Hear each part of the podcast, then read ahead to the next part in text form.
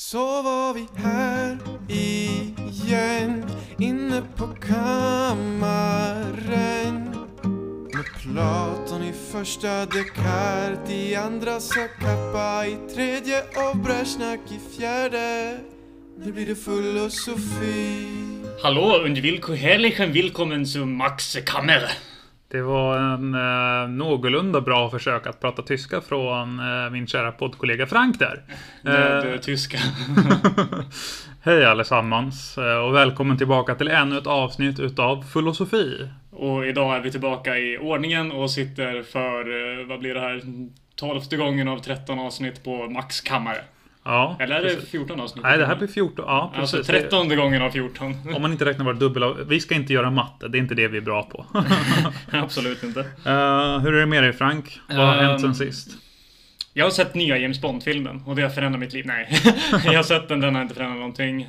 Um, slutet var rätt kul, jag skrattade. Så om, Mm. ni, om ni ser den sen så ska jag spoila den avsnitt fram och berätta varför slutet är så komiskt.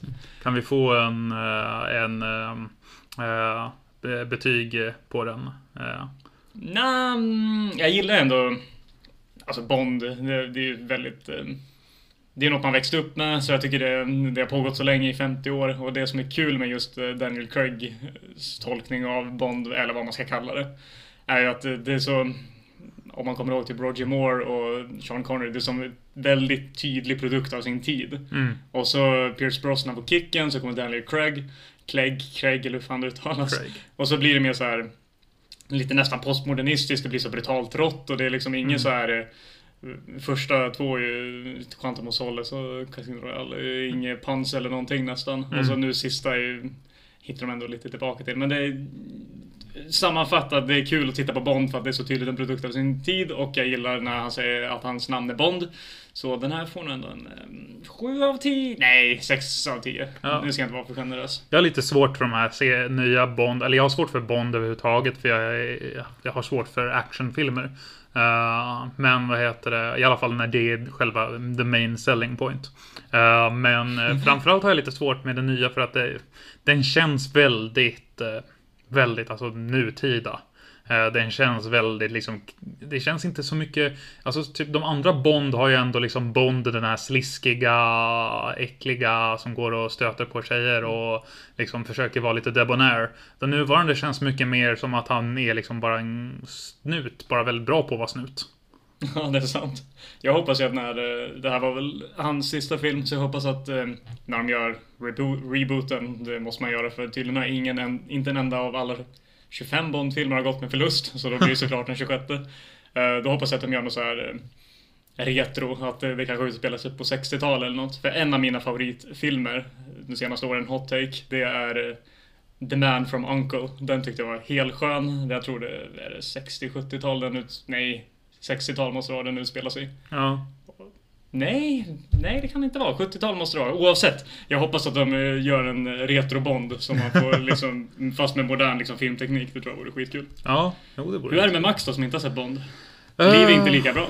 Ja, nej, det är det ju inte. Nej, men det, det är rätt bra ändå faktiskt. Jag... um, Nej, men alltså det är inte så mycket som eh, har hänt i höst. Och jag är ett stort fan utav uh, hösten. Eh, Nu mår du som bäst. ja. Det här är väl peak-hösten och sen är det blivit... ja, det är eh, brittsommar nu framförallt. Är det här brittsommar? Ja, igår så var det uh, Birgitta-dagen. Eh, den sjunde Är det därför det heter brittsommar från Ja. Birgitta? Ja, Oh, folk, eh, folk har trott att det är liksom brittsommar, att det har någonting med Storbritannien att göra. Jag trodde det hade något med så här, eh, att det var liksom så här, haha, nu är det lite smygsommar igen. Eller jag vet inte. Ja men det är det det betyder. Men alltså att det är ju typ att eh, den heliga Birgitta ska ha, vara det som eh, ger en den här brittsommaren som liksom återkomsten utav Gone but not forgotten. precis.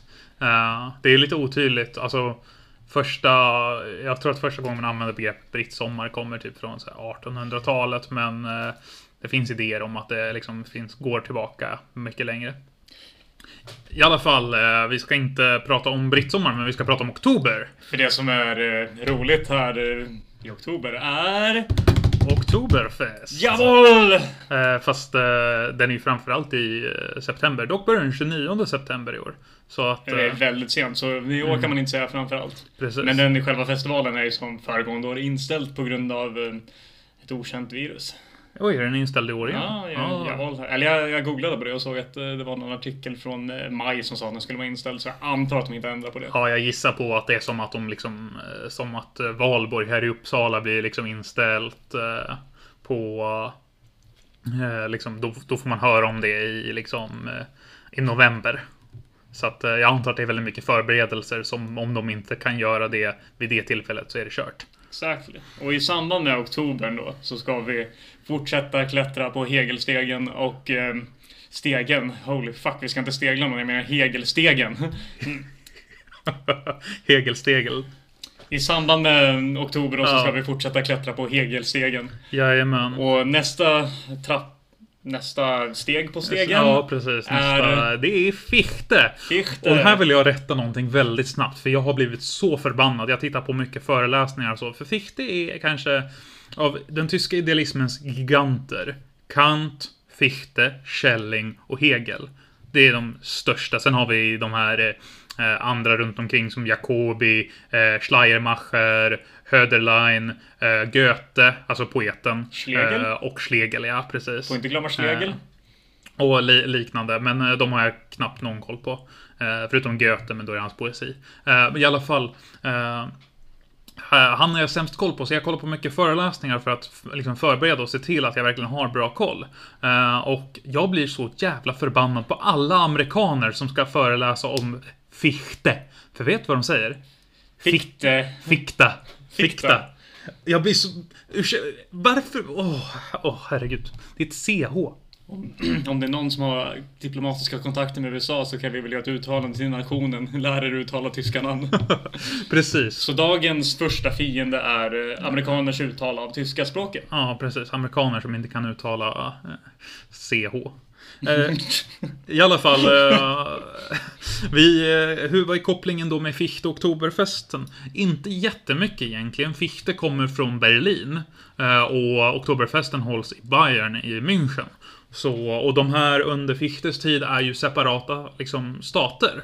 Eh, men det är också Oktoberfest, den första Oktoberfesten hålls faktiskt under samtid som Fichte, samma år som Fichte får tillträda som eh, professor i eh, Berlin. Han blev inte en långlevad professor.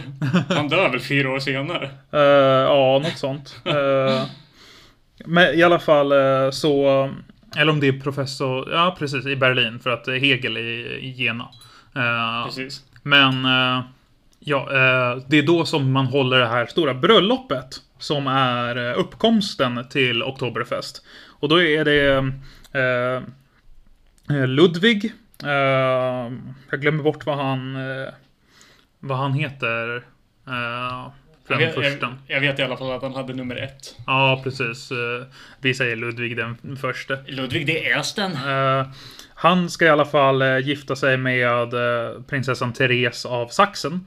Na, na, na. Hi- Sachsen-Hildburghausen. Sachsen-Hildburghausen. Precis. Alltså det finns ju enda anledning, liksom, tänk att få gifta dig med någon som heter Hildburg, Sachsen-Hildburghausen. Ja, det är av det, så det är ju därifrån de kommer. Va? Så att, eh, men ja, det blir ju typ efternamnet. Eh, det här är då 12 oktober 1810.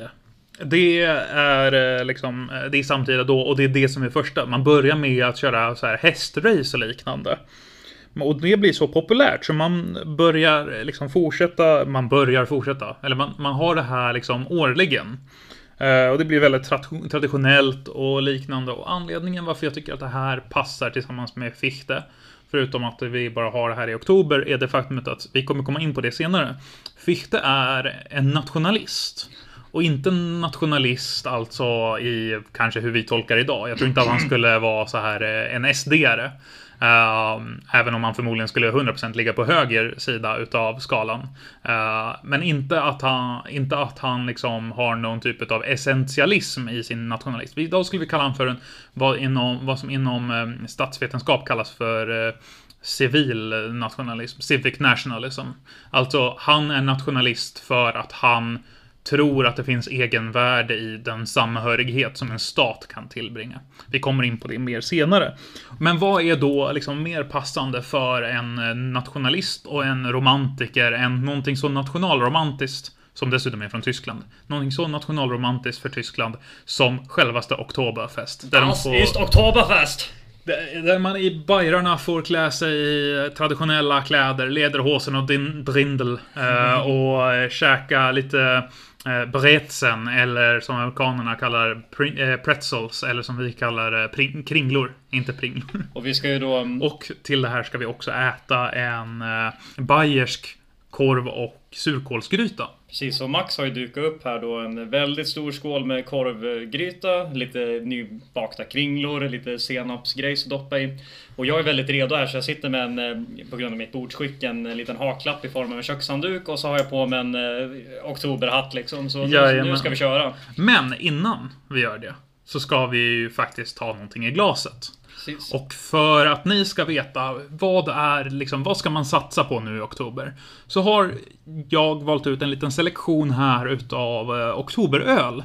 Som vi tänkte att vi, mm, eh, vi tar och provsmakar dem eh, en i taget. Eh, och eh, ger våra reaktioner så kan ni få veta och sen så tar vi och eh, återkommer. Något kul jag läste om Oktoberfesten. Just all öl måste vara bryggd i München.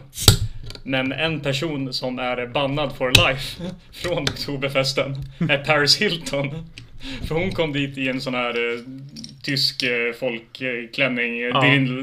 Som gjorde reklam för vin på eh, konservburk. Oh, och då blev hon bannad for life. Ja, det... För det var förolämpning mot hela institutionen som Oktoberfesten utgör. Det, det är helt rätt.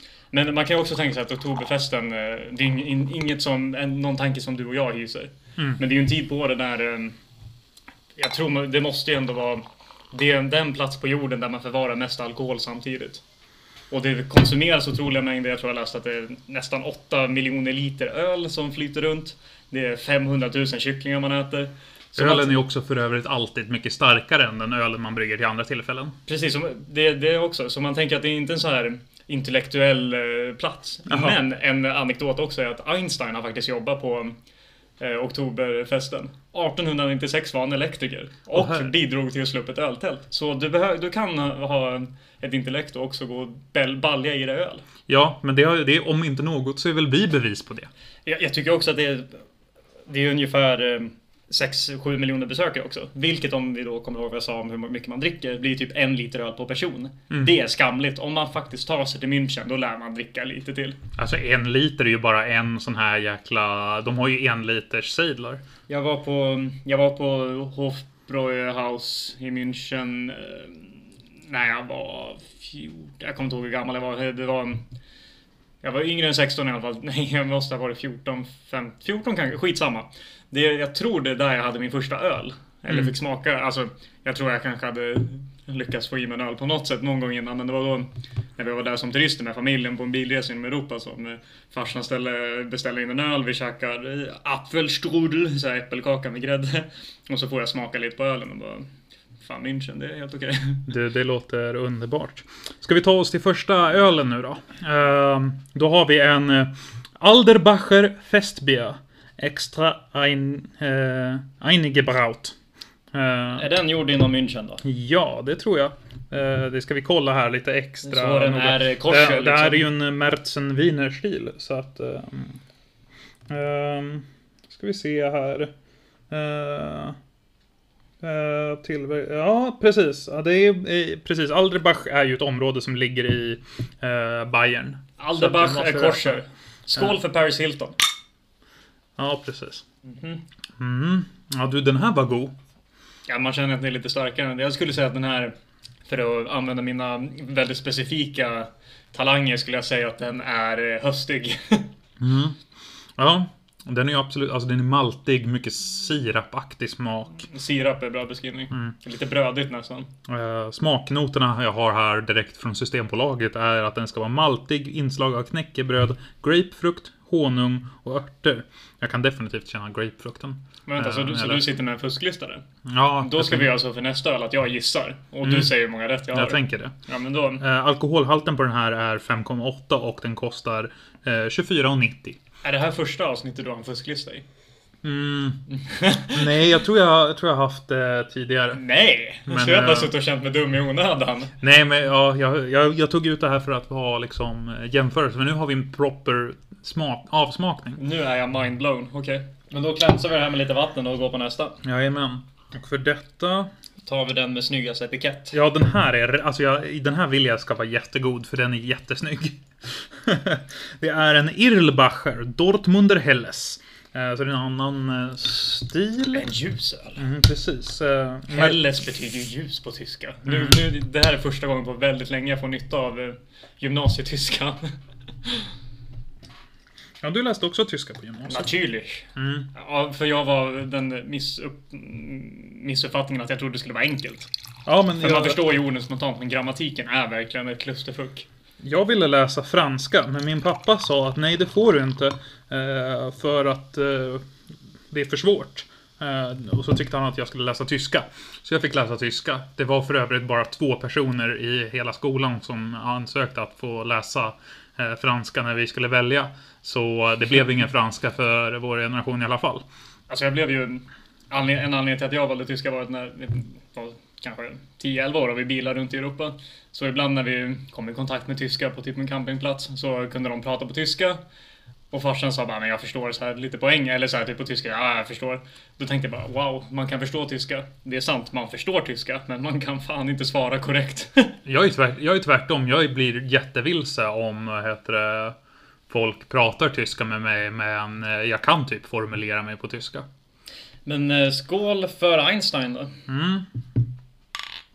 Nej, det Det där var skål. larvigt skål. Einstein förtjänar mer. Så, Mycket bättre. nu ska vi se. Den här smakar päron. Päron? Inte, brukar det vara på smaklockor? Jo, det kan absolut finnas jag med. tycker det smakar lite Jag kan, päron. fakt- ja, jag kan faktiskt hålla med dig om det. Mm.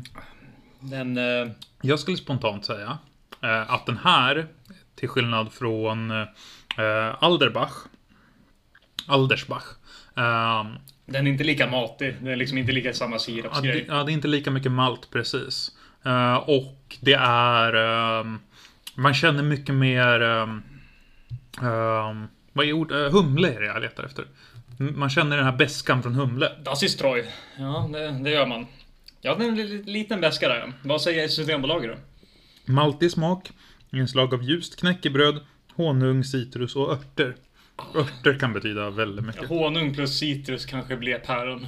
Ja, ja men alltså det, sen är ju också faktumet att, att liksom ingen Ingen så här avsmakningsgrej är ju sann. Det enda man kan prata om är ju liksom vad man själv upplever. Så det här är mer för att eh, kunna beskriva det ännu mer till våra kära lyssnare. Eh, om vi går vidare, om vi rör oss, nu, kom, nu är den här inte godkänd för att vara en riktig oktoberfestöl. Vi ber om... Men det är Oj, den är inte heller godkänd. Primator Oktoberfestivlager. Eh, jag vet inte hur man uttalar det. Det är väl lätt på kul att uttala det så. Det är en tjeckisk pilsner nämligen. What the f... Oj, oj, oj. Nu svär vi i kyrkan. Ja, men vad som ska sägas är att pilsner är ju känd... eh, är ju populär i Tyskland och är ju liksom vad man associerar mycket med Tyskland kanske. Det och Weissbier kanske. Och det, pilsner kom ju från den eh, tjeckiska staden eh, eh, Pilsen. Pilsen. Jag Jaha. vet inte hur det uttalas. Eh, på när den var, för den var tysk förut. Och hette Pilsen. Eh, och... Eh, ja, så att det är därför som att när man pratar om pilsner så är det i princip, alltså den kommer från... Eh, det, det är liksom tysk-tjeckisk stil. Så att en tysk pilsner eller en tjeckisk pilsner är liksom eh, två sidor av samma mynt om man säger så. Jag ska bryta in här och säga att eh, kringlorna var förträffligt goda. Ja, jag, har ännu inte provat den. Det är ju verkligen något man växer in och tycker om. När man är som barn och ser en bild av en kringla så tänker man gud vad sött och gott. Ja, Sen blir man besviken, traumatiserad och sen kan man ju så komma igen när man kanske kommer in i sena tonåren. Då vågar man ge sig på kringlorna igen. precis. Jag ska säga att, vad heter det, den förra, jag vet inte om jag, glöm, vet inte om jag nämnde det, men alkoholhalten på den var 5,6 och den kostade också 24,90. Så, eh, Oktoberfestive. Festi. Pilsner. Hur säger man skål i Tjeckien? Tror jag också är så här Prost någonting. Mm, Prosit. Oj. Det det är också sött. Det här var verkligen knäckebrödssmaken som de andra inte riktigt haft. Lite mannagrynsgröt-touch. Och sen så definitivt mest, eh, ja, hittills mest uh, humle. Om ni tänker att ni blandar sirap och vatten och låter det silas genom mannagrynsgröt, då har ni tjeckisk oktoberpils. Det lät väldigt negativt. Ja, men om jag får gissa vad Systembolaget säger så kommer de säga att den här också är maltig. Den är knäckebröd. Och eh, den... Eh, kanske att de säger örter om den här också.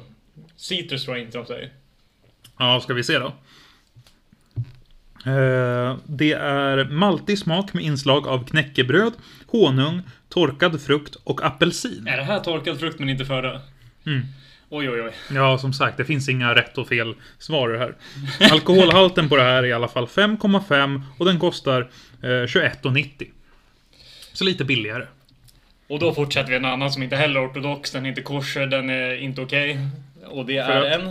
Det är eh, Coppersmiths The Falling Leaves. Man hör på namnet Eh, att det här är inte tyskt. Det här är ju faktiskt inte ens en det. Den här marknadsför ju inte sig själv som en eh, som en Oktoberfestöl. Eh, vi har ju Alderbacher och Irlbacher. De eh, marknadsför ju sig själva som festöl. Och anledningen till det är för att Oktoberfest är bara den som hålls i Bayern.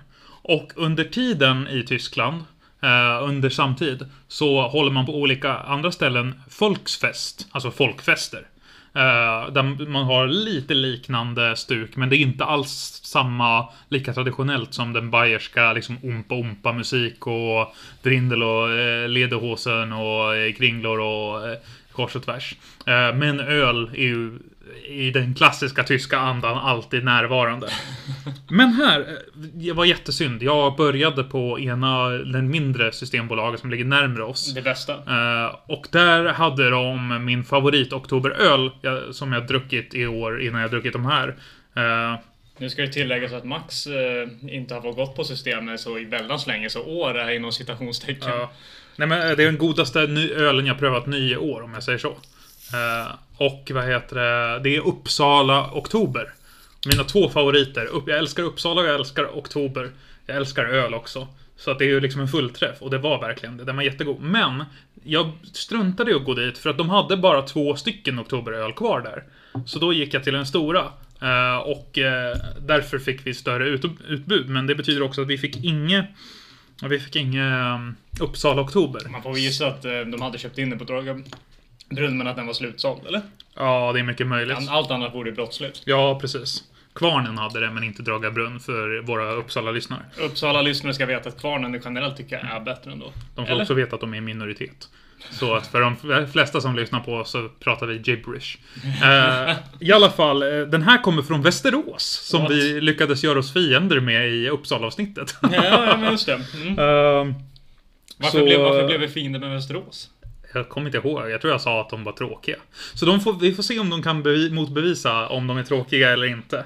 Det här är i alla fall inte en eh, oktoberöl, ingen folkfestöl. De skulle inte tillåtas här. Det är en svensk öl. Det är en höstlager. Så eh, definitivt eh, spännande. Det fanns många fler intressanta där som kanske kommer i framtida avsnitt. Men Då så.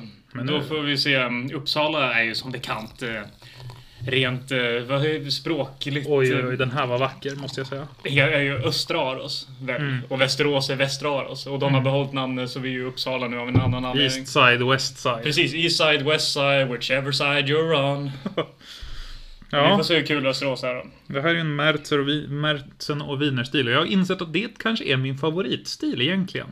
Vem Eh, skålar vi för nu? Mertzen. Ja, vi kan väl skåla för Västerås. För, eh, för eh, vad heter det? För fred och för... eh, Försoning. Ja, precis. Oj, oj, oj. Gud, den här... Alltså känslan utav den här. Det är att sitta inne liksom i en ruggig dag verkligen så här. Ja, det är, en, det är en mysig känsla i den. Det är mycket... Det, den är lite... Den är maltig och... Alltså balans mellan malten och humlen. Inte så söt som de andra. Definitivt den liksom stramaste, den torraste om man säger så. Ja, den var nog bäst hittills tycker jag. Ja, du tycker det. Mm, mm. Mm. För den, den, ja, de andra var... um, Inget ont om dem, men jag gillar inte riktigt det här Generellt tycker jag inte om öl som beskrivs som sirap. Det, det blir lite för... Jag gillar att det känns tjockt. Alltså det är inte tjockflytande men att det liksom, Konsistensen. Att smaken är tjock liksom. Ja. Men jag gillar inte att det kombineras med sötma. Mm.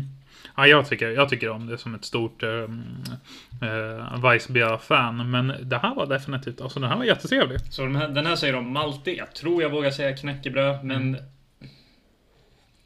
ehm, kanske fruktig? Nej, verkligen inte fruktig. Det, nu var jag... Jag skulle säga lite fruktig. Alltså, alltså lite fruktig, men inte Systembolagets beskrivning fruktig. Alltså... mm, Den är lite rostad. Let's go.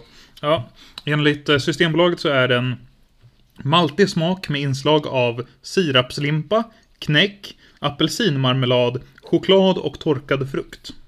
Vem har kommit på att den här var sirapslimpa, men de andra var knäckebröd och sirap istället för sirapslimpa? Ja, jag känner inte pågenlimpa i det här direkt. Nej.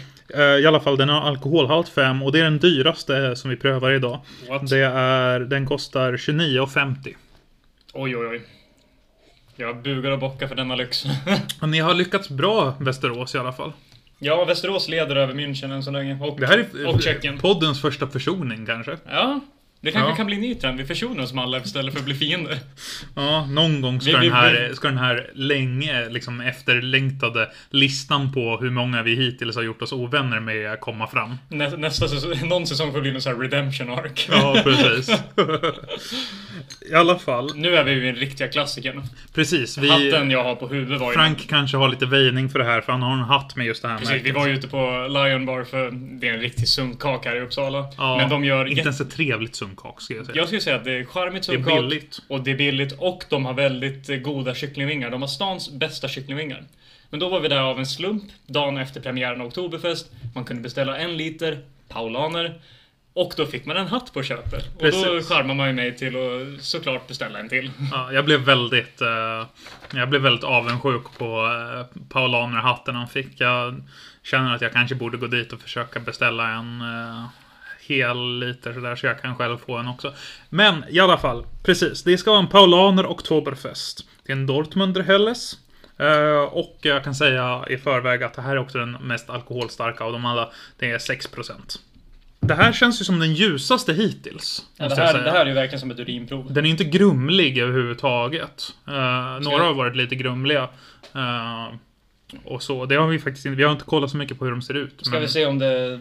Mer än att uh, Copperfields var den mörkaste hittills. Ska vi se om det smakar urinprov också. Skål för Oktoberfest. Paulaner. Ja, Paulaner. Oktoberfest. Let's go. Den här, om, om jag inte fick veta vad vi drack för öl och du bad mig välja vilken av de här fem som var en oktoberöl, skulle jag säga den här. För Ja. den smakar verkligen så här. eh, Den smakar öltält. Mm. Och eh, vi är ju inte sponsrade av någon. Om, jag, om vi kunde bli Men vi skulle väldigt gärna Precis, bli om vi det. kunde bli sponsrade skulle jag direkt bara Yes daddy, bring me money. Men Mm. eh, tyvärr får man inte göra den sortens reklam för eh, alkohol i Sverige. Så våra åsikter här är inte underbyggda av... eh, Men jag tror de skulle kunna, man skulle kunna få till exempel att, vad heter det, eh, typ eh, Slottskällan till exempel som gör Uppsala Oktober eh, och liknande god öl här i Uppsala kan eh, lagligt bjuda in en på så sätt sponsra en eh, och man kan dricka och de på sponsra genom att man får dricka Men man där. får inte säga att det smakar gott. Man får inte säga att det smakar gott, men de kan få komma till tals. Men, får, får Wink, man, wink, wink, nudge, nudge. men skulle jag få säga... Jag får inte säga att den smakar bra. Skulle jag få säga att den ser bra ut? Det är en bra Skulle fråga. jag Jag säga att det är tror en inte fin det. etikett? Jag tror inte du får säga, du får säga objektiva saker. Du får säga typ smaksaker tror jag. För jag, jag kommer ihåg... eh, Om det var förra sommaren så var det något, något svenskt bryggeri som hade gjort en sommaröl. Mm. Och på etiketten var det någon så här 1800-tal romantisk scen där de är ute i sina... Eh, vad heter de där hattarna? Eh, menar du eh, en boaterhatt Ja, en boaterhatt och så Ja. damerna i sina stora platta. 1800-tals... De har något annat, det finns ett namn på svenska som jag glömmer bort vad det är. Ja, men de ror där och damerna i sina stora 1800-talsklänningar och så är det glad eh, stämning och det är grönska. Men då fick de ju inte ha den etiketten för det gav en så här för fin bild av alkohol. Och jag Alltså- menar, du ska inte ro och dricka öl. Jag håller helt med. Don't do it. Big mistake. Jag har aldrig gjort det, jag kommer aldrig göra det. Man Vilken var bäst av de här? De här fem? Ja, eh, jag tänkte precis ställa frågan till dig. Eh, jag skulle säga att min favorit är Irlbacher. Den tyckte jag var jättehärlig. Eh, det är också den med vackrast etikett. Ja. Eller nej, vänta, nej, var det... Nej, jag tror, jag tror att jag tyckte det var um, Alderba, Aldersbacher som var den, Den trevligaste. första? Den första, ja. För Ir, Irlbacher, um, det var Dort, en Dortmunder Helles, precis. Så den var lite ljusare. Nu ska vi säga att mitt eh, arbetsminne och närminne och dylikt är ju inte så jävla funktionsdugligt, men eh, med förbehåll att jag kanske har glömt hur den första smakar för att vi har snackat och Mm. Ta, ta din skvätt i Ja, fall om du vill pröva. jag en skvätt och ser vad... Här sitter vi inte och håller på... Då har vi lite Alderbacher i Steinen Jag ska igen. också ta, jag ska ta och kolla hur Irlbacher smakade. Så. Alltså jag skulle nog säga att Alderbacher har, den har nog bäst smak. Men jag gillar inte att den upplevs som lite tjockare även fast den inte är det. Så jag skulle säga att eh, Paulaner är Paulaner, den smakar öltält, men Västerås vinner då för mig. Ja. Västerås vinner för mig. Ja. Ja, Jag, jag säger, jag håller fast vid eh, Aldersbacher. Ehm, efter det så skulle jag nog säga Irlbacher och därefter så blir det nog Västerås eh. Så efter den här, nu försöker jag kringla här, men yes, efter den här eminenta öl, proffsiga ölprovningen så ska vi sätta i oss korvgryta och kringlor och lite öl och sen ska vi återkomma om eh, x antal minuter och prata fichte. Och Jajamän. då under tiden ska vi, under vi pratar fichte, ska vi inta de här flaskorna. Så successivt kommer fenomenologi, det kommer, liksom, det kommer bli sluddra och sluddra och fenomenologi. Det är inte målet, Fenomenologi kommer, kommer bli svårare att uttala. det kommer bli svårare att uttala. Så, eh, to be continued. Precis, vi hörs efter en korvgryta. Nu blir det filosofi. Ja, då har vi alltså käkat våran eh, eh, bayerska korvgryta. Receptet till både det och kringlorna kommer ni finna i eh, beskrivningen.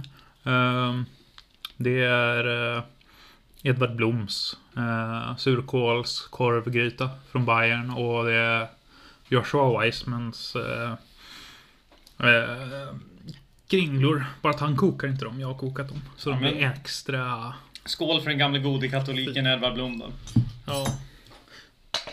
Salig åminnelse i Edvard Bloms eh, smörgåsbord. Jag noterade faktiskt förresten att vi har ett recept vi är skyldiga fortfarande på kaffedrinken vi hade i kantavsnittet. Ja, Den lär vi smacka upp också. jajamän. Ja, den kommer vara öppen när de hör det här. Så att det, behöver, det kan vi låtsas som att det hade, var inte ens någonting att notera. Naturligt. Då, då sveper jag min sista Västeråsare och så ska jag gå på den här Irlbacher, Geboden, Folkfestbier och avsluta en eh, Stein med den då. IRL Bacher. Beer in real life in Sweden. Jawohl. Ska vi prata om lite fichte? Jaha, ska vi prata om Fichte också? Ja, tyvärr. Vilken öl tror du Fichte hade tyckt om mest? Hade han gått på etiketten för att den är mest tysk eller? Det är en bra fråga. Ja, det kanske. Han har ju väldigt ehm, specifika liksom sensibilities. För Max eh, favoritfilosof eh, Bertrand Russell menade att Fichte är bara en parentes och inte ens en riktig filosof. Han är bara något mellansteg mellan Kant och Hegel. oj, oj, oj. Mm. Det, han ska vara... Han ska vara glad att maskarna äter honom. Men som eh, de andra tyska idealisterna vi kommer prata om och har pratat om så var ju Fichte också en universitetslärare. Han var ingen grek i tåga utan han var en professionell lärare på universitet. Liksom. Precis. Ehm, Och han var i... Berlin. Han var i Berlin som vi sa. Mm. Ehm, det ska faktiskt sägas att uh, Fichte börjar som en proper Kant-fanboy. Alla de här är alltså liksom stora Kant-följare. Men Fichtes karriär börjar eh, när han lyckades träffa Kant i Königsberg. Och Kant var inte särskilt imponerad utav dem. Han fick liksom intervjua Kant lite. Kant, han var inte särskilt intresserad.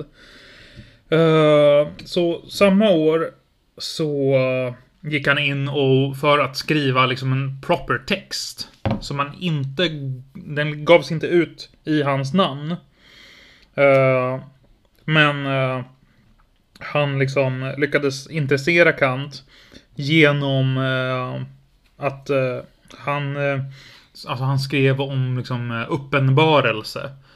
Och um, uppenbarelse i det kantianska, om vi tänker tillbaka till den transcendentala idealismen, uppdelningen mellan eh, liksom nominalt, det vi, tingen i sig själva som vi inte kan veta någonting om, och fenomenalt, Eh, det är den empiriska världen. Eh, och sen så har vi de här kategorierna som är inbo- innebodda i vårt huvud. Så idéer som vi är medfödda som vi inte kan liksom avgöra någonting om. Eh, Köp, köper Kant förresten att idéerna just innebodda i vårt huvud, eller vårt huvud också en del av det fenomenala? Så att idéerna kan egentligen vara lokaliserade var som helst och när som helst. De är innebodda i vårt huvud så pass att det är inbodda i det här transcendentala jaget. Precis. Alltså den här upplevaren. Ja. Sen om de faktiskt är nominalt verkliga för Kant. Det kan han inte säga någonting om. Till stor Ja. chans så kanske han inte ens är så. Hans fina cop-out med det nominala. Nej, det kan jag inte säga något om. Precis. Fichte kommer senare att eh, hiva det nominal åt helvete. Eh, nej men istället så... Eh, därför så kommer ju all kunskap kommer ju som en uppenbarelse. Mer eller mindre. Och det är det här, liksom, det Fichte lite kritiserar, liksom utgår från, kritiserar i den kantianska meningen att han utvecklar och utforskar frågan. Så om vi jämför Fichte med, vi ska prata om i ett senare avsnitt, Schopenhauer. Så Schopenhauer är mer av en reduktionist och säger att ja, men Kant har väldigt bra poänger, men du behöver inte så många kategorier och du kan gå ner i mindre skala. Medan Fichte säger, jag avvecklar, jag har bättre idéer. Nej men, ja precis. Eh, Fichte, eh, Fichtes eh, utgångspunkt är ju att vi kan ha kunskap om tingen i sig själva, saker. Han menar att det nominala är, vi behöver inte det. Det är liksom, han tycker att Kant har givit in för, eh, liksom, för empiristerna. Eh, empiricisterna.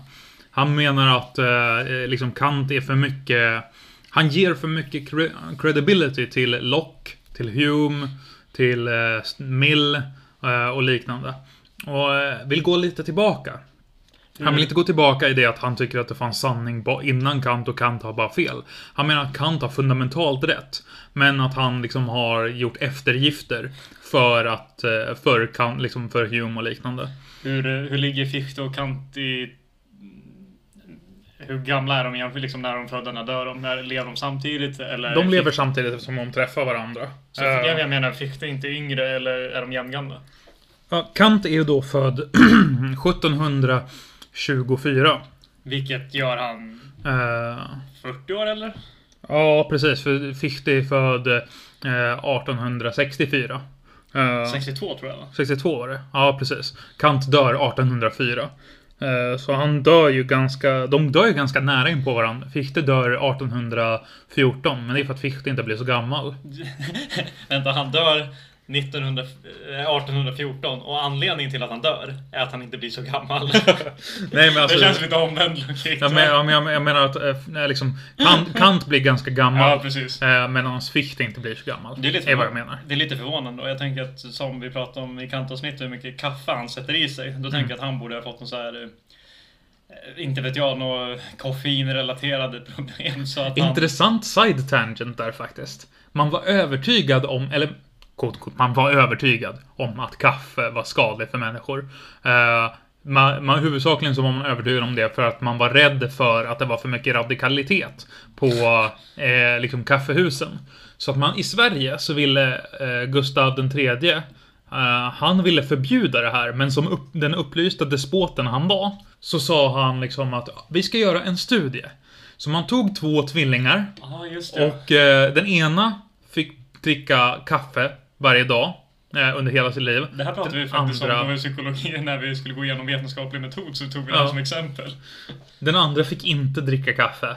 Eh, och det slutar upp med att de här två tvillingarna lever längre än kungen, de lever längre än forskarna som bedriver forskningen och eh, de blir alltså för, för den tiden jättegamla. De blir alltså uppe i typ 90-årsåldern. Och när de dör, den som dör först är den som inte dricker kaffe. Året efter så dör eh, den, bredvid, eh, den eh, andra tvillingen som drack kaffe. Är Skillnaden är liksom, det är ju så liten skala så det går inte riktigt att göra sådana studier men... O- Oavsett så jag tycker det är verkligen före sin tid. Där har vi en upplyst despot som inser värdet i tvillingstudier. Före genetiken, före debatten om miljö och arv. Ja.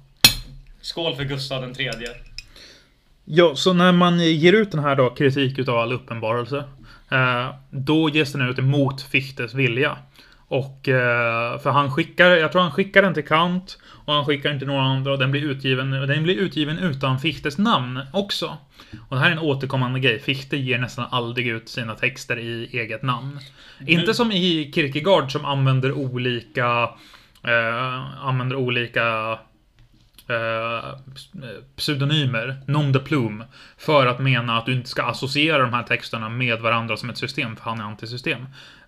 För Fichte är det snarare att Alltså folk vill avrätta honom lite titt som tätt. Så att eh, han kan inte riktigt ge ut texter med eh, eh, liksom med sitt namn angivet. Sen blir han fuskad lite och så. Och Kant, han blir jätte, liksom, han tycker om det här. När den först ges ut så är folk övertygade om det måste, det är Kant, den store filosofen Kant har skrivit det här. Det här kan bara ha skrivits utav Kant. Eh, den var så upp, liksom, eh, uppenbart liksom kantiansk. Och Kant liksom går ut och säger att jag har inte skrivit det här, men det här är jättebra. Och Fichte kommer ut och liksom det är jag som har skrivit det här, hörni. Det känns, det känns lite som... Eh, Älskar Kant. Um, på grund utav det här så blev eh, liksom Fichtes uh, reputation flög i luften. Alla liksom Åh oh shit, Fichte, är han den nya stora filosofen? För som jag nämnde under Kant-avsnittet så har Tyskland alltid haft en stor filosof. Oj, vad hade de något annat stort av senare i Tyskland? en isolerad person. Mm. Mm, precis. Kan vi se en röd tråd här i tysk idé? Historia? Mm. Det finns faktiskt eh, eh, intressanta och mer lame eh, idéhistoriker som försöker göra kopplingar så. Alltså uh. den, den enda gången jag stött på Fichte tidigare ofrivilligt alltså när jag inte aktivt sökt upp Fichte själv. Om jag inte missminner mig var det på statskunskapen när jag pluggade polkand. Mm. Jag kommer inte ihåg om det var på politisk teori eller oavsett vilken av delkurserna det var.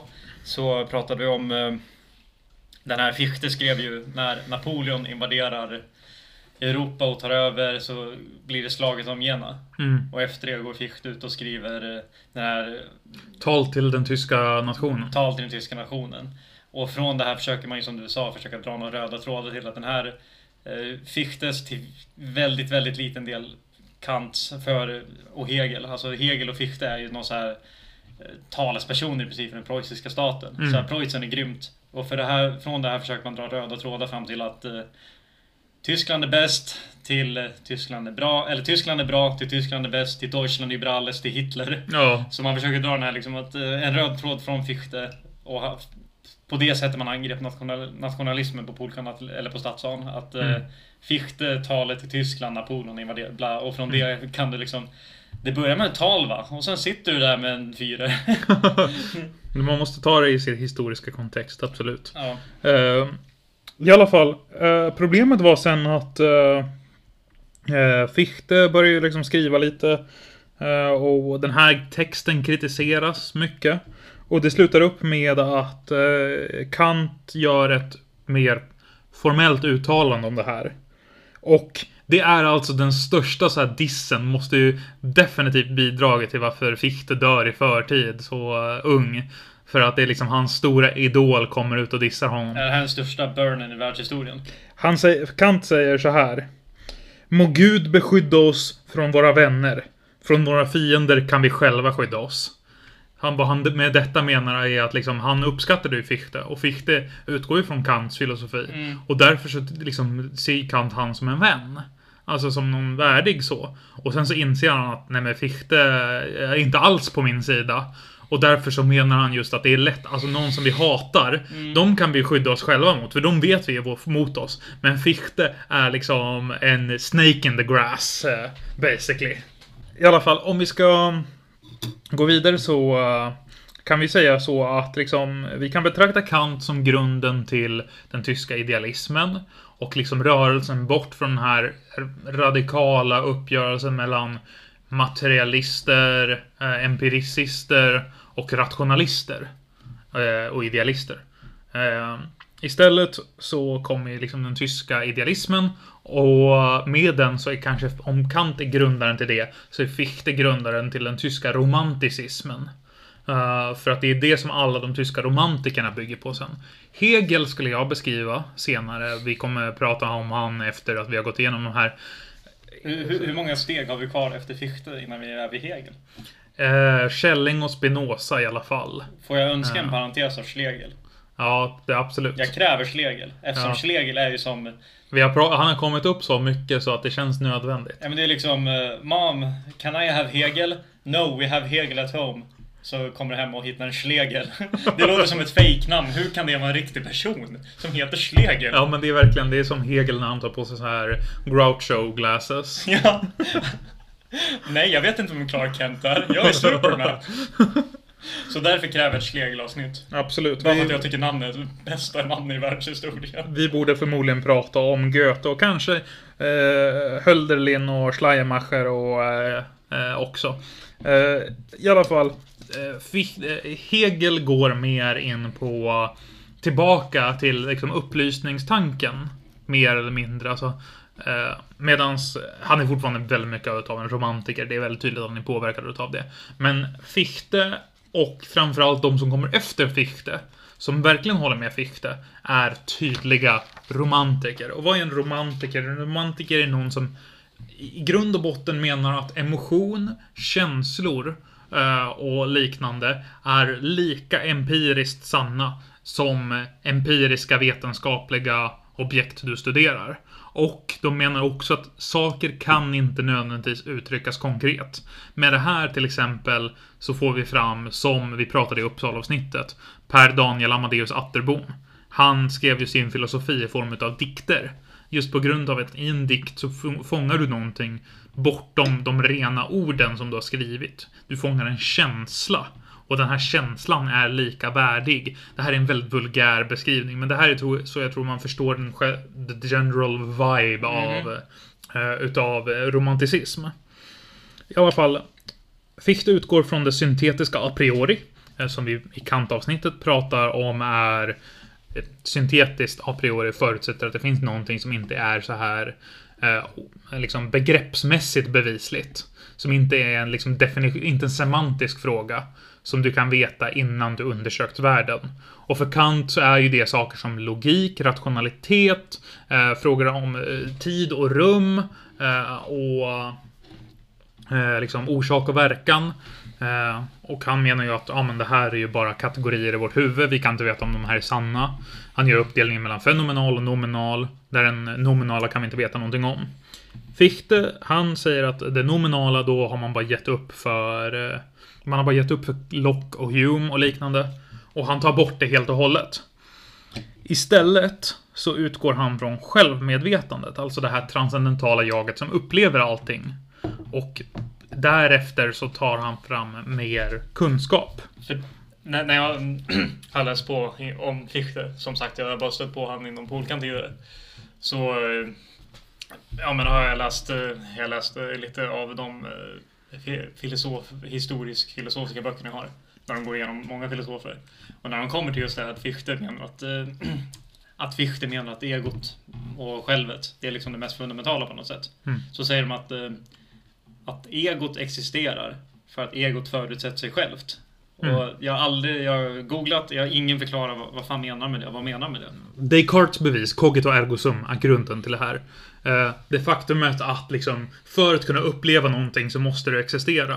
Det faktumet att du själv existerar, det vet du inte bara genom att du upplever saker som Descartes säger. Det vet du genom intersubjektivitet. Alltså du vet det genom att du interagerar med andra människor. Så det, det Fichte gör egentligen, det är att han... Jag tycker... Han, jag, jag, jag förstår ju att han i samtiden läser Kant och blir inspirerad av honom. Men eh, från vad jag har läst nu så känns det mer som att han eh, går tillbaka till Descartes, tycker om cogito ergo sum och känner att det här kan jag utveckla och förklara Ja. utifrån det. För eftersom han tar Mm. bort det nominala, han tar bort tinget i sig och säger bara men egot är fundamentalt och egot, som du inne, kommer säga nu, att egot skapas till viss del i interaktion med andra egon. Så för Kant förstår- så måste ju egot vara nominalt. Ja, så jag förstår inte vad, vad om du ska förtydliga för mig och alla lyssnare, på vilket sätt eh, är Fichte mer kantiansk än han är descartian? Eh, jo, för att han utgår just utifrån eh, att eh, rationalitet är sanning. Förnuft är sanning. Det som är sant är förnuftigt och det som är förnuftigt är sant. För Fichte. Okej. Ja, men precis. Alltså problemet är ju det. Han menar ju i princip att Kant utveck han utvecklar inte det transcendentala jaget som han själv pratar om. För att avbryta dig vill jag bara säga att eh, den där eh, Ilsbacher hade den finaste etiketten. Mm. Men Aldersbacher hade den skönaste etiketten att ta på. Det var Ja. lite textur på etiketten. Bara så ni vet. Men så eh, Kant utvecklar det transcendentala jaget. Ja, precis. Och båda utgår från att det transcendentala jaget är fortfarande en typ av grunden. Det är det som påverkar världen. För Kant, alltså egentligen den största skillnaden är att Kant säger att det finns en nominal värld som vi aldrig kan någonsin ha någon relation till. Fichte säger att vad är, vad är skillnaden mellan en nominal värld vi aldrig kan ha en relation till och, den, och liksom ingen värld överhuvudtaget? Det är det han, han menar i princip att här, det är basically lip service till, eh, till skeptikerna. Och han håller fortfarande kvar på att det här fenomenala är den verkliga världen. Precis som empiristerna, eller empiricisterna menar. Eh, bara det att han menar att liksom, empiricismen kan inte behållas. På grund utav att det är det här transcendentala jaget som konstituerar den fenomenala världen. Därför går det först. Och det, sanningen här kommer genom en typ av intersubjektivitet, relationer mellan människor. Jag ska komma tillbaka till det, för att först är det viktigt att veta jag skickade en text, som en text jag själv fick läsa när jag pluggade på Södertörn. Eh, som jag skickade till eh, min vän Frank här eh, att läsa. Som, eh, och i den eh, jag, så... jag kräver att benämnas din kära poddkollega. Ja, min kära poddkollega Frank. Här är vi inte kamrater eller bröder, utan vi är kära poddkollegor. Jag, jag måste säga dock att kan du ha lagt märke till att det kanske finns en eh, viss... Eh, att det, de nämner Gud någon gång? I texten? Ja. Ehm, aldrig. Just så noggrant läser inte jag. Mm. Jesus Christ, our Lord and Savior. Precis, han pratar väldigt mycket om Gud. Halleluja! Skål för Jesus! Ja, precis. Skål. Eh, Det jag gillar med de här, eh, vi dricker ur två, eh, två, stonkor. två stonkor som jag har införskaffat för en relativt billig peng på Tradera. Men jag har en lite mer så här. Min är mer porslin, det är lite blått och vitt, ni kan se på Instagram sen. Medan den Max har, den, den är mer keramik. Och det jag gillar med den är större också. Och det jag gillar när du dricker ur den blir något så här ljud som en så här tunna när man dricker. Jag Ja. älskar det ljudet när man dricker öl. Den, det, blir, det, det är mysigt. Det är mysig stämning. Det är jättetrevligt. Då sa jag det. Det är mysig stämning. Ja. ja. Men för, nu går vi från mysig keramik till vår Lord Till eh. Bibeln, jajamän. Uh, uh, så att Fichte, han är... Hans största bidrag till Kant är i princip att eh, Kant i samma tradition. Men för Kant så är Gud och liknande, de är mycket mer, alltså Nominala. precis, men de existerar inte heller i hans, liksom, i hans eh, eh, filosofi. Så är Nej. inte de lika uppenbara som de är i Fichtes. För som vi sa i Kant så använder ju han Gud som mer en sån här cop-out. När han verkligen behöver Ja. gå ner till det fundamentala. Precis. Uh, Medan liksom uh, för Fichte, han går tillbaka till uh, Sankt Augustinus och Sankt Johannes. Eh, och... eh, Johannes som i Johannes evangeliet. Precis. Eh, och här är det viktigt då att betänka att idag så är vi många bekväma, liksom, eller inte bekväma, men vi känner till att det finns en liksom bokstavlig tolkning utav Bibeln. Det är populärt in, i olika grader inom så här, ny, frireligiösa kontext. Och om man inte är liksom väldigt vagt kristen, att man kanske inte ens går på gudstjänst, eh, liksom eh, Svenska kyrkan är ganska bra exempel. Att man liksom, de som gör liksom kristendomen till sin största del utav sin identitet, det är de som tolkar det här väldigt bokstavligt. Att det liksom, nej men vadå, eh, det är klart att Adam och Eva existerade. Eh, Det är klart att eh, liksom Noak byggde en ark. Eh, jorden är bara 6000 år och sen så blir det bara galnare och galnare och galnare. Eh, det här är inte den kristendomen som Fichte utgår ifrån. Gjorde Faktum oss, är att den eh, existerar inte ens. Ja, Gjorde vi oss precis fiender med kreationister. ja, vi gjorde oss precis fiender med dem. Men det känns som att alltså, de är inte så... De och kritiskt tänkande Det är inte så har... jävla svårt att bli fiender med Precis. Elakt skratt.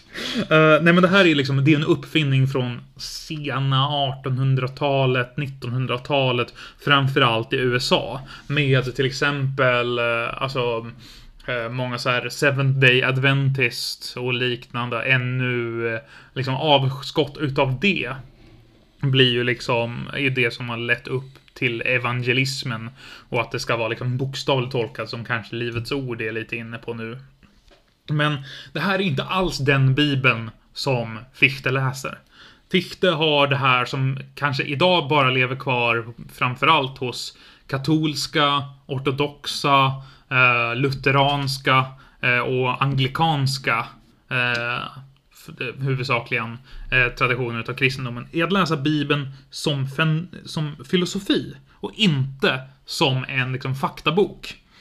Eh, och eh, det här, liksom, för den här bokstavliga tolkningen, den är, väl, det är en väldigt, eh, väldigt engelskspråkig amerikansk tradition.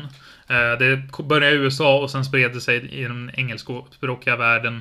Och i den icke-engelskspråkiga världen så är det knappt ens liksom närvarande. Ja, vänta, så den bokstavliga tolkning, tolkningen började i engelskspråkiga världen? Ja. Men man kan väl ändå säga att den har sin... Den började i USA. Den har väl sin kärna ändå i protestantismens eh, konflikt med katolicismen? Ja, det måste den ha för att annars så du hade inte, du skulle inte kunna få så här flera olika tolkningar om, utan att kunna vara självständig från en stor huvudsaklig kyrka. Fichte här kommer i den lutherska traditionen. Så han tror ju fortfarande, han är ju fortfarande, så det är inte så att Luther i sig är grunden till varför det finns den här bokstavliga, men det, den kan bara uppstå med lutheranismen.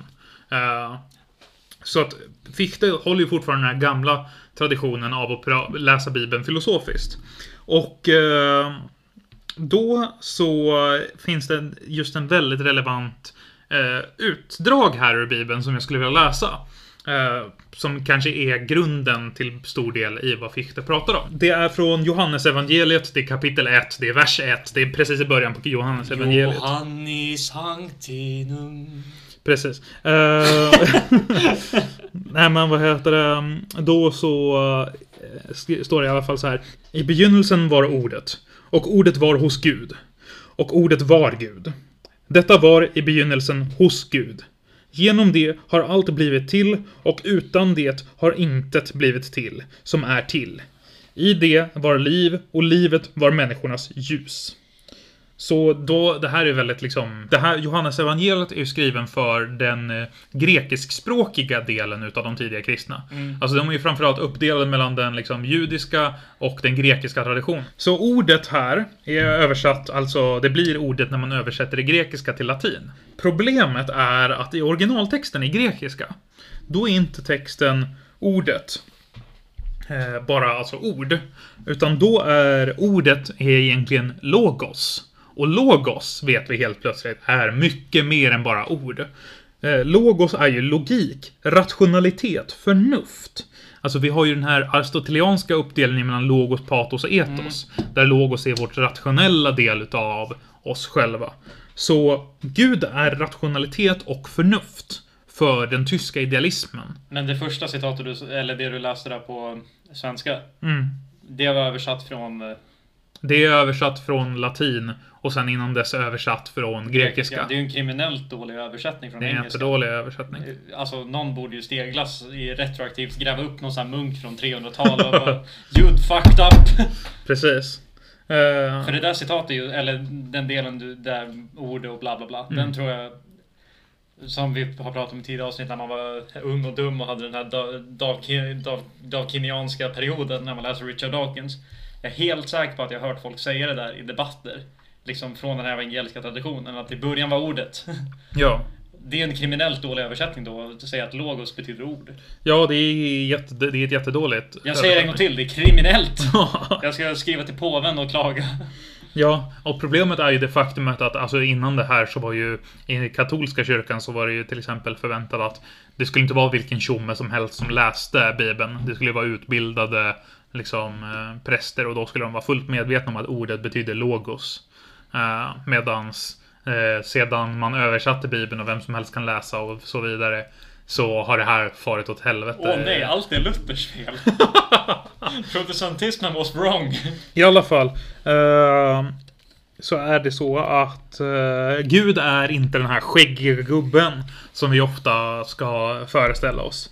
Och profeter är inte någon som har liksom så här Gud har pratat direkt med. Eftersom att rationalitet, förnuft, läs i den kantianska traditionen, mm. etik, moral är Guds röst Ja, inom dig. Mm. Så profeter är inte någon som hör röster i huvudet. Profeter är visa personer, lärda personer som är så pass kunniga att de kan komma med ny kunskap direkt från Gud för att de är profeter. Utifrån den definitionen skulle Kant säga att han är en profet. Nej, det tror jag inte. Ingen, ingen profet uh, Det, för det där känns ju verkligen så här bara... Alltså, Varken Kant eller Fichte. Det är inte de som säger det heller. Alltså, Nej. redan i den judiska traditionen så betyder profet en lärd vis man. Det betyder inte någon som har Gud. De har Guds inspiration. För att alla Ja, ja, människor ja, har Guds ja, inspiration. Ja, precis. Guds inspiration. Ja, Ja. Det, det är sant. Det är sant. Så att det, det handlar liksom inte om någon så här... Vi, vi har en väldigt skev syn idag om vad eh, liksom Gud och religion och så innebär. För Fichte pratar ju också om Guds gnista. Precis. Det är den här rationella och läs framförallt för Fichte väldigt viktiga moraliska eh, känslan inom Ja, ja, precis. För, Känslan om vad som är rätt och fel. för den här texten du då skickade mig. Då skriver han i, minst en mening i alla fall om Guds gnistan som en eh, på något sätt källa till de här okränkbara mänskliga rättigheterna eller någonting. Och jag tolkar det som att eh, när jag läste att det var en sån här bokstavlig Guds gnista som finns i människan men inte i djuret som liksom Mm. Ja men Gud har satt sin lilla stämpel här. Du är okränkbar. Ja. Be happy. Men det är inte så det är. Nej. Eller det, det är ju typ det, men alltså det är, inte, det är inte personligt så att Gud har gått in och sagt att du är bra, ni andra är dåliga. Det är att människan i. Spinoza-mening är, vilket vi kommer komma in när vi pratar Spinoza senare, är en instansiering utav Gud. Att människan är, liksom, har någonting gudomligt inom sig. Precis som att va- Gud är förnuft, Gud är rationell. Det tar han från... Det, tar, det är inte han själv som kommer upp med, det Nej. är inte Kant som kommer upp med. Eh, utan det här kommer från Sankt Augustinus, det kommer från eh, Sankt Johannes egentligen till att börja med. Det kommer egentligen till och med från Paulus till viss del. Paulus skriver bland annat att någonting i stil med att det här är lagen som är skrivet på hjärtat hos varje människa. Och det här har tolkats väldigt konstiga olika sätt. Att det är typ så här, du ska alltid lyda Gud, eh, liksom. Vilket du, alltså, då tolkat att det ska vara, du ska alltid lyda Gud och det ska du väl göra. Men Gud, du ska lyda Gud som rationalitet. Och på det sättet också, när kyrkan har stigit in som en så här rationell ledare. Vilket är i princip hur Gud går från att vara liksom rationalitet eh, uttryckt. Dock då ska, man också tolka det här att det handlar inte om att ja, men man i tidig kristendom bara dyrkar rationalitet. Det är inte det de pratar om. Gud är verklig för kristendom. Det är bara det att Gud är förutsättningen för all rationalitet. För annars skulle jag vilja komma tillbaka till den här, för att avsluta Guds kritik, som Mm. vi har pratat om i ett annat avsnitt. När vi pratar om, finns Gud? Så Mm. i många av de moderna argumenten kan du egentligen stryka Gud och säga universum och argumentet funkar lika bra. Här skulle jag kunna säga, jag stryker Gud och skriver Mm. rationalitet och det funkar exakt lika bra. Men det är också det, det, är också det som är problemet, är det faktumet att eh, Det funkar inte lika bra. Nej, för att det här är lagen. De här lagarna. Det är medvetandet, förnuft, rationalitet, etik, det är gud och naturlagar. Till exempel, alltså lagar om gravitation, lagar om allt de här naturlagarna som är förnuftiga och rationella, som vi kan bevisa med vår egen rationalitet, är Guds egen verkan. Och om du kollar på vad, eh, om vi ska ta ett lite sidestep into var, hur, varför det är fortfarande fullt rationellt att vara idealist. Så om du kollar på till exempel kvantfysiken. Vad säger man fanns innan Big Bang? Vad är det som orsakar det?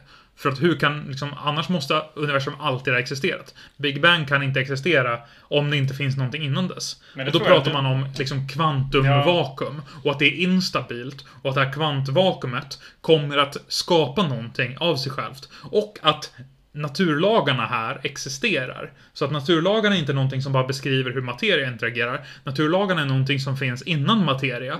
Vilket betyder att de här naturlagarna i sig är instansiering utav Guds rationalitet. Världen, världen är förnuftig, den är styrd av förnuftiga lagar. De här förnuftets lagar är Gud. Och det är det som är förutsättningen för att någonting kan existera. Eh, Så, så, så det Fichte säger det då, att eh, orsaken till allt ex nihilo, det är Gud. Och sen fortsätter han från det utan att ifrågasätta. Ja, precis. Fast det är också alltså, så här... Eh, ja, det är, jag skulle säga att det är reduktionistiskt. Alltså jag skulle säga att det är ett transcendent argument. Mhm. Precis som Kant eh, gör hans transcendenta argument. Är att om någonting är sant så är förutsättningarna för det att det är sant. Och alltså, vad han, vad han menar är att alltså, så här, rationalitet i dig. Vad är rationalitet? Rationalitet är någonting. När rationalitet finns. Det finns någonting som är rationellt. Om det finns någonting som är rationellt så måste det vara en instansiering utav någonting. Det här någonting är ideellt, det är inte materiellt. Alltså är det en instansiering utav Gud. Så problemet är att uh, liksom han vill göra sig av med den här idén om någon så här realism. Att det finns, att liksom så här, ja men saker är som de är. Det är liksom bara självklart. Det är liksom, han menar att du måste använda förnuftet. När du liksom går ut i världen och du kollar på saker. Om det inte är förnuftigt, det du ser, så är det inte liksom reellt. Förnuftet går före allting. Världen är förnuftig. Du är antingen inte förnuftig, eller så är det ute i världen inte reellt. Men det har vi Kant redan gjort före honom. Problemet med Kant är ofta att han pratar om det här transcendentala jaget. Och liksom, vad menar han med ett transcendentalt jag? Hur kan han veta att det är ett jag? Hur kan han veta att det, liksom, han inte är Gud, så att säga? Hur kan han veta att han, att alla andra... Han kan inte veta det. Han är solipsist när det gäller andra människor. Han kan absolut ha noll kunskap om det. Fichte säger att Kom igen gubbe. Det är liksom, eh, han skulle nog inte säga det, han älskar Kant. Men så här, när jag interagerar med dig så interagerar jag med dig på väldigt specifika sätt som har vissa rationella regler. Mm. Rationella sociala regler, rationella liksom materiella regler. Allt det här är rationellt. Och på samma sätt interagerar du med mig. Och det är, det är inte bara det att det är liksom så här, jag upplever den här interaktionen på ett väldigt specifikt sätt. Alltså, mellan dig och icke, mellan mig och icke mig, alltså du, finns det en intersubjektivitet. En dialektik. Ett och, utbyte. Och det är i dialektiken Fichte hittar naturen. Precis. Vad, vad, vad Fichte, vad man ska säga att mellan det här, så jag som när jag möter icke-jag och inser att icke-jag är för sig självt ett jag, så inser jag att jag för dem är ett icke-jag. Precis som att jag för, för Frank, för Frank för mig är ett han, ett du, ett mm. den, ett det. Eh, så är jag du, för honom. Du är ingenting för mig. ett du, liksom. Det, det betyder ja. alltså att varje, med alla, in, alla människor som jag interagerar med på förnuftiga, rationella mm. sätt. Vi formar tillsammans en gemenskap. Och den här gemenskapen är liksom med dialektiken. Fichte, går, Fichte här lägger grunden för dialektiken som ofta eh, liksom associeras med Hegel. Tes, antites, syntes. Så tesen är jag, det här att jag är ensam. Antitesen, det är Frank. Eh, och vi, möts vi möter varandra. Mm i intersubjektiviteten, alltså det sociala mötet mellan oss två där vi inser att vi båda är eh, liksom rationella individer. Och syntesen, lösningen på de här två motsättningarna, det är absolut jag. Och absolut jag, det är den här gemenskapen som vi formar. Fichte kallar det för den moraliska gemenskapen. För det jag vill inflika här bara när jag, när jag läste så uh, Fichte säger att människan är gudsgnistan och därför jada jada jada. Men är det bara människor som kan vara antites? Eller kan, skulle något annat djur också kunna vara liksom eller är det omöjligt eftersom Gud inte har relaterat till dem på samma sätt? Det här pratar han, det här pratar han faktiskt om, så jag kan, kom, jag kan komma in på det. Uh, ganska strax. Uh, men då så, då löser det sig. Men vad jag vill säga först är det faktumet att i det här så vänder han sig mot Tabula rasa mm. från Locke. Han menar ju att för att ha en intersubjektivitet. Intersubjektivitet betyder ju en utbyte mellan subjekt. För tabula rasa betyder blank slate. Precis, ett tomt papper. Och det är det Locke menar, att alla föds helt utan något som föregår dem och sen lär man sig allting. Och det har ju Fichte och det har Kant redan motbevisat i upptäckten utav det syntetiska a priori. Men genom dialektiken så kan vi möta varandra och komma till bättre sanning. Vi formar en moralisk gemenskap. För att vi har moralen, rationalitet inom oss. Och därigenom så kan vi bonda. Och mellan i den här intersubjektiviteten så är för Fichte naturen. Naturen i som menat den empiriska världen utanför. Vad Kant kallat för den fenomenala världen, den världen vi numera bemöter. Där har vi alla inanimate objects, alla liksom, alltså allting som inte är subjekt. Det är det som finns mellan subjekt. Och, eh, liksom, där har vi en plikt att bättre omställa det så att vi kan förverkliga mänsklig frihet och att omställa naturen i människans avbild och förinta den för att ge rum åt frihet. Alltså förinta när vi pratar om natur, då pratar vi om nödvändighet. Nödvändighet och frihet är ju varandras motsätt motsättningar. Nödvändighet är att någonting följer 100% logiskt utan liksom händer A så händer B. Det är nödvändighet. Medans frihet innebär det faktumet att du kan röra dig fritt. Det här kommer Källing kritisera. Att det inte är ett, det är inte ett, liksom den ena utesluter inte den andra. Men för Fichte, så vilket för oss känns väldigt logiskt, är att antingen så är allting deterministiskt eller så är vi fria. Eh, och det är därför som världen runt omkring oss, däribland måste vi förstå också stater nationer, samhälleliga saker, Mm. allt det här i naturen som står mellan oss som subjekt. Det måste vi förinta för att vi ska kunna till, till slut allihopa kunna förenas. Det här är varför han är Men nationalist. Det är Fichte som säger att vi måste förinta... Ja, men han menar inte bokstavligt talat att vi ska gå och slå sönder saker. Nej, nej, nej, nej men han menar att vi ska... Det All, allting som står i vägen för att folk ska förstå varandra. Och det är vägen vi förstår varandra. Det är Mm. genom nationen. Nej, han menar att det, i den här absoluta jaget, Ja. som är flera, flera jag, som har insett att de andra är också är jag och att man därför förstår varandra och har moraliska plikter mot varandra. Precis, och ja. där, det, då bildar man ett, ett, liksom, ett moralisk gemenskap. Och det- Och han menar att det här växer. Alltså till exempel du och jag nu bildar en moralisk gemenskap om två. Men sen så kommer... ni ansluta er till vår moraliska gemenskap? Ring 070. Precis, men, nej, men sen så kommer fler personer och de interagerar med oss. Och då förstår vi att de också är människor. Och sen så kanske vi träffar en annan grupp. Precis, och den men- gruppen, mellan oss, vår grupp och deras grupp, har vi intersubjektivitet. Om vi är rationella, då kommer vi till slut förena oss för att vi förstår att vi är alla människor, vi är alla, vi är alla gudagnistan inom oss. Vi har moraliska plikter mot varandra.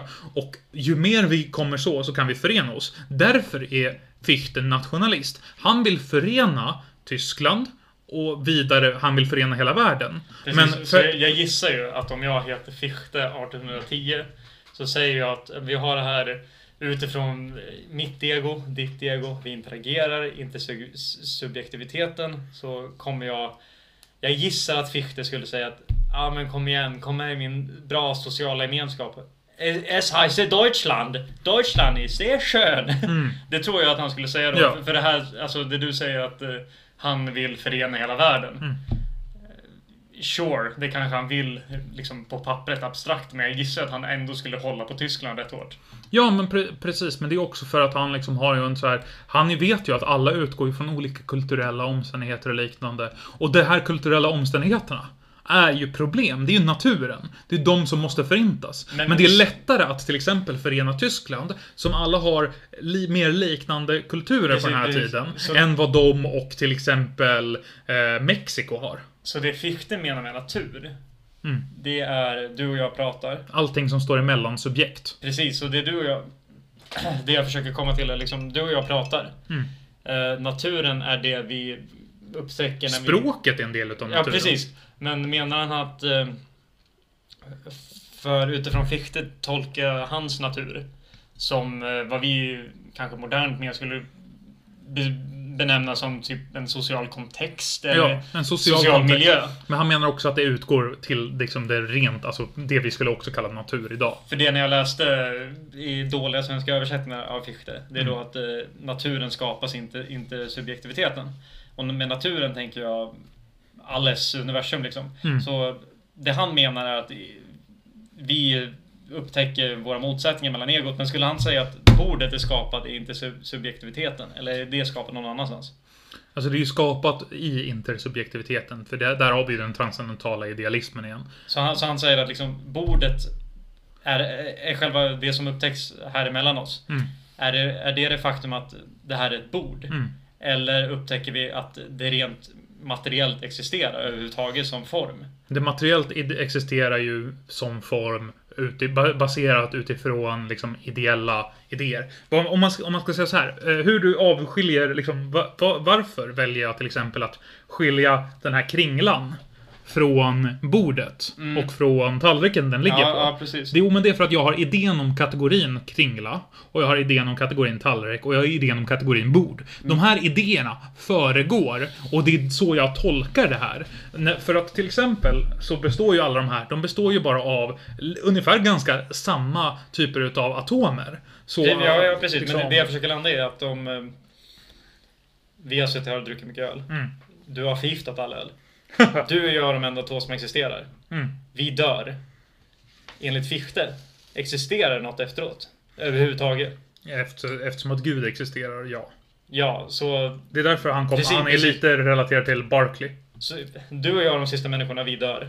Kringlan här på bordet existerar fortfarande. Men rent fenomenolo- fenomenolo- fenomenologiskt, fenomenet kringla, kanske inte existerar. Mm. Men det är någonting nominalt ändå. Även fast eh, Fichte kastar bort det nominala så skulle han ändå kanske hålla med om att du och jag är de sista, Mm. vi dör, ändå finns det en nominal kringla kvar. Han skulle, han skulle säga det som att du, om jag skulle formulera det på basically ett sätt som eh, är ungefär, va, om vad du sa till Fichte nu eh, skulle vara ungefär detsamma som han skulle uppfatta Då- då det. skulle han säga- då, skulle, då skulle han säga så här att, ja men eh, om om den här kringlan, Ja. liksom, om allting som existerar upp, upphörde att existera, så skulle den här kringlan fortfarande existera borta i dimensionen eh, eh, hittepå-lalla-land. Fast, ja, men då är hittepå alla land relativt till han själv som ego. Mm. Och inte till Gud som objektivitet. Men det jag tror att Fichte på riktigt skulle säga, du har missförstått. Mm. Om jag frågar Fichte, vad finns i den här kringlan när Max är döda? Då skulle han svara Ich verstehe nicht, ich kann nicht schwedische Sprache sprechen. Ja, ja precis. Ja, ja, jag, tror inte att han kan svenska så bra. Han träffade ju, han fick ju dock träffa Per Daniel Amadeus Atterbom. För det ville jag fråga innan jag blev för berusad där i början. Eh, hur kommer det sig mm, att... eh, för, jag, för någon sommar sedan läste jag Bertrand Russells History of the Western Philosophy. Och han hoppar ju också över Fichte. Han Mm. har ju, som jag sa i början, en liten parentes. Eh, Det jag tycker är intressant från diskussionen vi har haft här, är att eh, Russell beskriver honom som eh, Kant, bla bla bla bla bla. Och sen nämner han i någon paragraf att ja, men sen kommer Fichte. Och hans idé om subjektivitet utifrån egot, det gränsar till galenskap. Mm. Men jag tycker att som Fichte beskriver subjektiviteten Mm. Är ju mycket mindre galet än hur Descartes gör det. Ja. För som Descartes beskriver det så kan du ju läsa in, när jag läser Descartes kan jag tolka det hur fan jag vill. Ja, Medan Fichte sätter ju ändå upp ett system för det här innebär subjektiviteten. precis. Så jag förstår inte, hur kan man säga att... Eh, jag förstår inte! Nej, men så, hur kan Russell påstå... För jag håller inte För med att dig. Russell inte förstår. Nej, ja precis. Alltså, han Russell är den samma personen som säger, som säger liksom, som avfärdar kontinental filosofi för att om man inte kan göra en rationell avgränsning mellan vad som är rationellt och irrationellt, då är skillnaden mellan mig som vet att jag är en människa och galningen på psyket som tror att de är ett pocherat ägg, bara det faktumet att galningen är i minoritet och bara Ja, och... ja, och vi måste ha ett Russell-avsnitt sen också. Ja, men vi får ha ett så här stort, eh, stort analytiskt. Vi får ha liksom ett om analytisk filosofi så att jag kan få rant om Russell och Wittgenstein och, och så. I alla fall, nu kommer vi in på, eh, slutligen, på texten som jag har gett Frank i läxa att läsa. Och du nämnde här eh, tidigare, jag vill leda in det med ett citat. Eh, Just, du nämnde att, liksom varför Fichte säger liksom att vi kan ha intersubjektivitet mellan människor. Varför kan vi inte ha det med djur? Eller kan Mhm. vi ha det med djur? Då, då säger han det just i den här texten. Jag ska säga att det här är en text som Eh, det är en text som är översatt utav en doktorand på Södertörn när jag läste där. Jag vet därför inte om jag kan dela den, om det är rätt. Jag kan säga så här att om ni mejlar till eh, filosofi at gmail.com så eh, kan jag skicka den till er. Ja, i alla fall. Du pratade om eh, liksom intersubjektivitet och till exempel djur och liknande. Alltså hur kan vi... Varför, varför har vi bara intersubjektivitet mellan andra människor? Och eh, det är kul för att just i den här texten som jag skickade dig, som du tydligen inte läste. Nej, du, du har nog läst den. Jag litar på det. Han, gör, han, gör, han gör en cop-out och säger det som skiljer oss från djuren, det är gudsgnistan. Ja, vad, vad han skriver är att, eh, jag har citatet här, är att Att kunna tänka fritt är den betecknande skillnaden mellan människoförståndet och djurförståndet. Även i det senare finns föreställningar, men det följer nödvändigt på varandra. Det frambringar varandra, som en rörelse i en maskin av nödvändighet frambringar nästa. Att aktivt motstå denna idéassociationens blinda mekanism, till vilken anden blott förhåller sig, passivt. Att genom egen kraft, genom egna fria villkor, ge sin idé, idésträcka en riktning, är människans privilegium. Och ju mer någon antar detta privilegium, desto mer är han människa. Fichte menar att tabula rasa, lock, det sociala kontraktet, det är förutsättningar för totalitarianism. Fichte menar att du kommer att få nazism, du kommer att få liknande, om du accepterar tabula rasa. Om du accepterar att varje människa är liksom en pjäs som kan flyttas och mm, liksom formas efter dina egen vilja. Då kan du bara ha en, då kan du ha en stat som bäst den liksom vill, liksom tvingar in människor i en viss form. Och eh, vi, efter 1900-talet är vi fullt medvetna om att nej, det är liksom, du kan inte tvinga in människor i en liksom... Du kan göra det. Och vissa kommer passa in. Men du kommer skapa så mycket lidande utav det. Och det här är, Fichte, det här är en utav Fichtes många kritiker utav Locke och liksom upplysnings... eh, Liksom empiristerna. Så nu när jag häller upp eh, den eh, tjeckiska oktober festivellager primat, primator så ska vi gå in på den här texten och jag fick en hemläxa att läsa. Precis, och jag är väldigt intresserad av att höra dina reflektioner här. Eh, det första jag tänkte...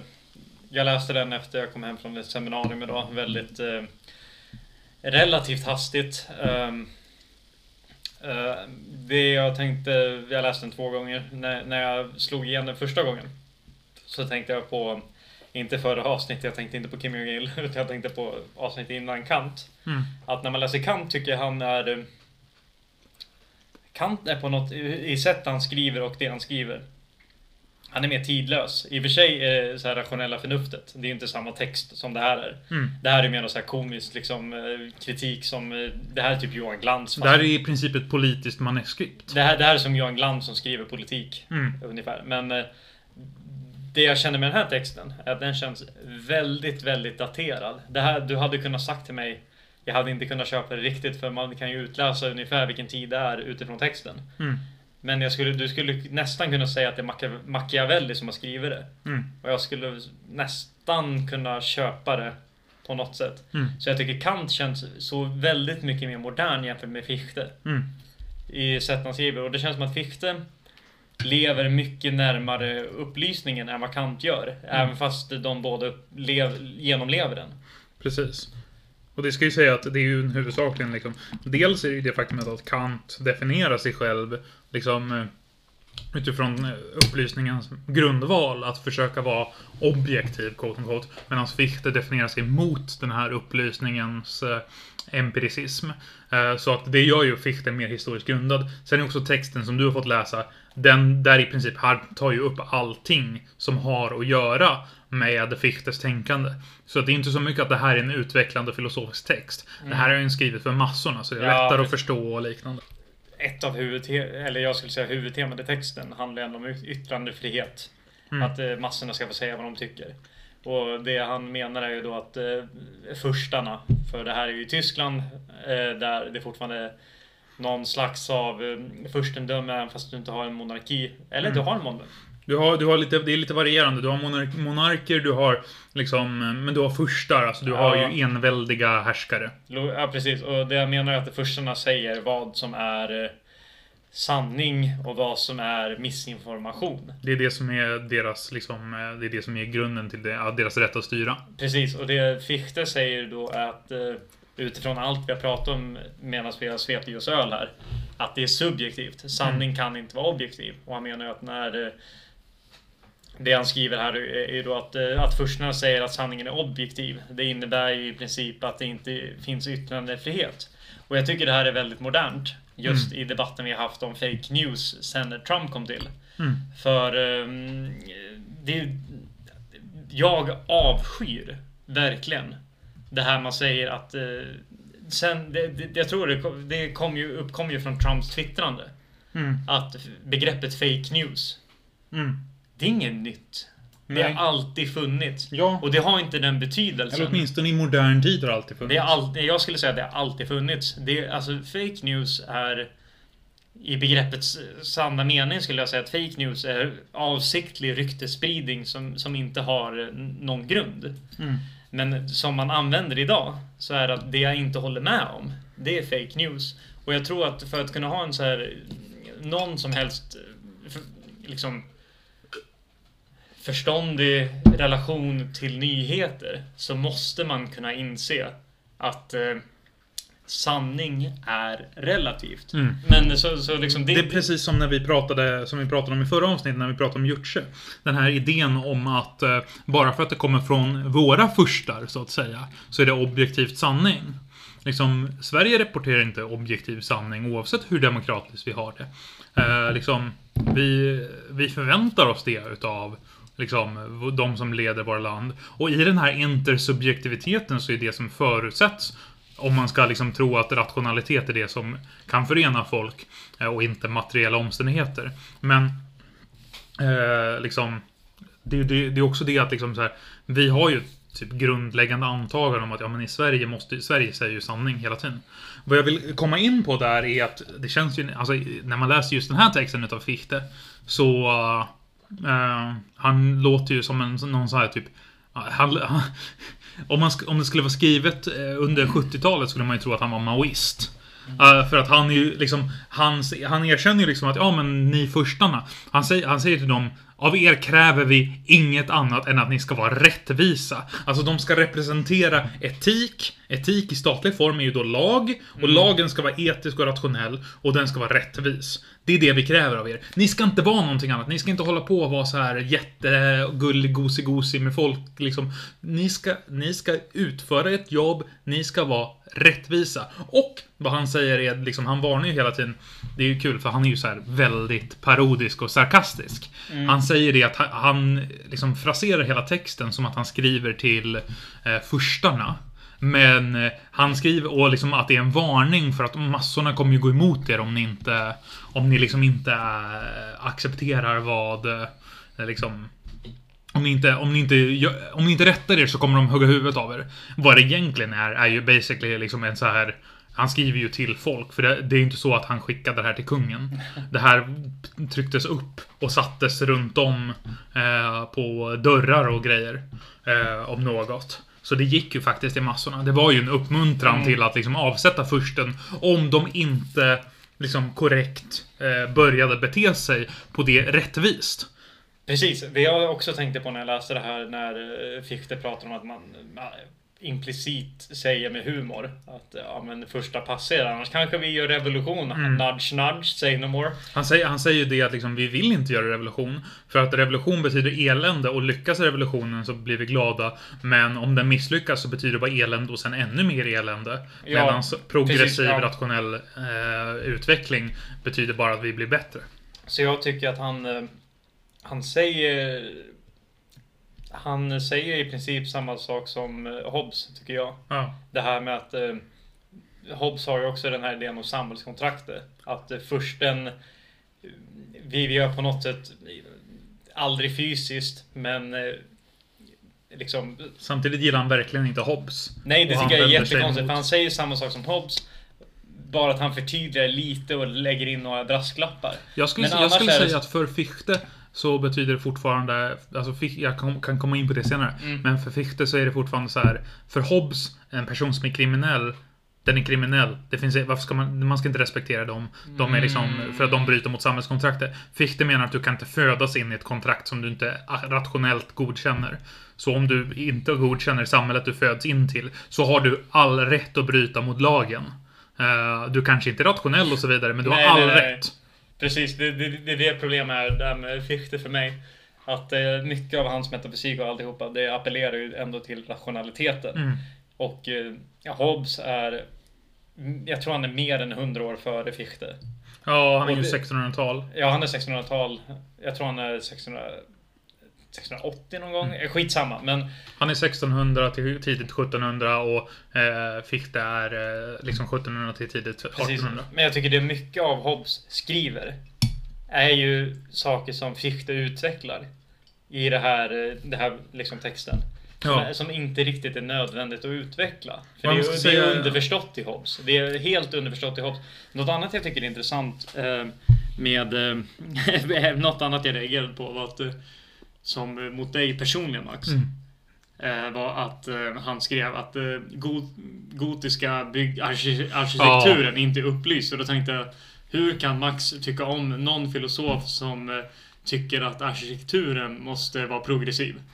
Även en, eh, även en stämd klocka har fel två gånger om Om jag, inte, om jag inte fick det sagt eh, i förra avsnittet så vill jag ändå nu säga att eh, Pyongyang är världens vackraste stad just på grund av dess progressiva arkitektur. mm. Max ville se de här gotiska kyrkorna. Det här är varför jag tycker typ att alltså, han verkar lite som en sån proto-maoist. Vad jag ska säga, vad som också mer inspelar in i den här typ så här, ut med det gamla, in med det nya.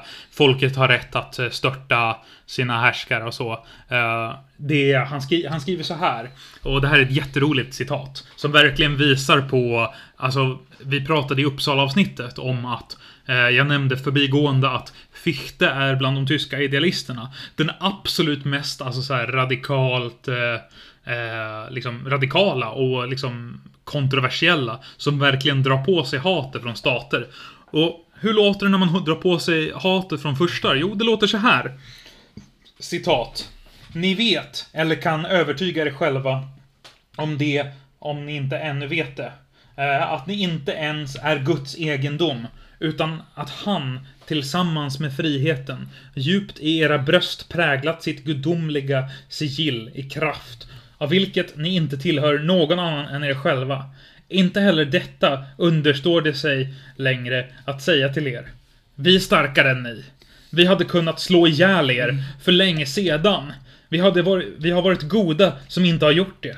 Det liv ni lever är således vår gåva. Men, ni har in, men vi har inte skänkt det till er gratis, utan bara gett er det till låns. Vår fordran att använda det till vår fördel och att, när vi inte längre kan använda det, ända, ändå ta det, är alltså inte oskälig. Med det här menar han i princip att Furstarna, de, visst de lever i sin lyx och så vidare. Enda anledningen att de lever i lyx är det faktumet att folket som de härskar över tillåter det. Om de säger att nej, nu har inte du rätt. Och förstå, det här är liksom en för demokratisk kontext. Så är det Bye bye! Liksom giljotinen rullar in.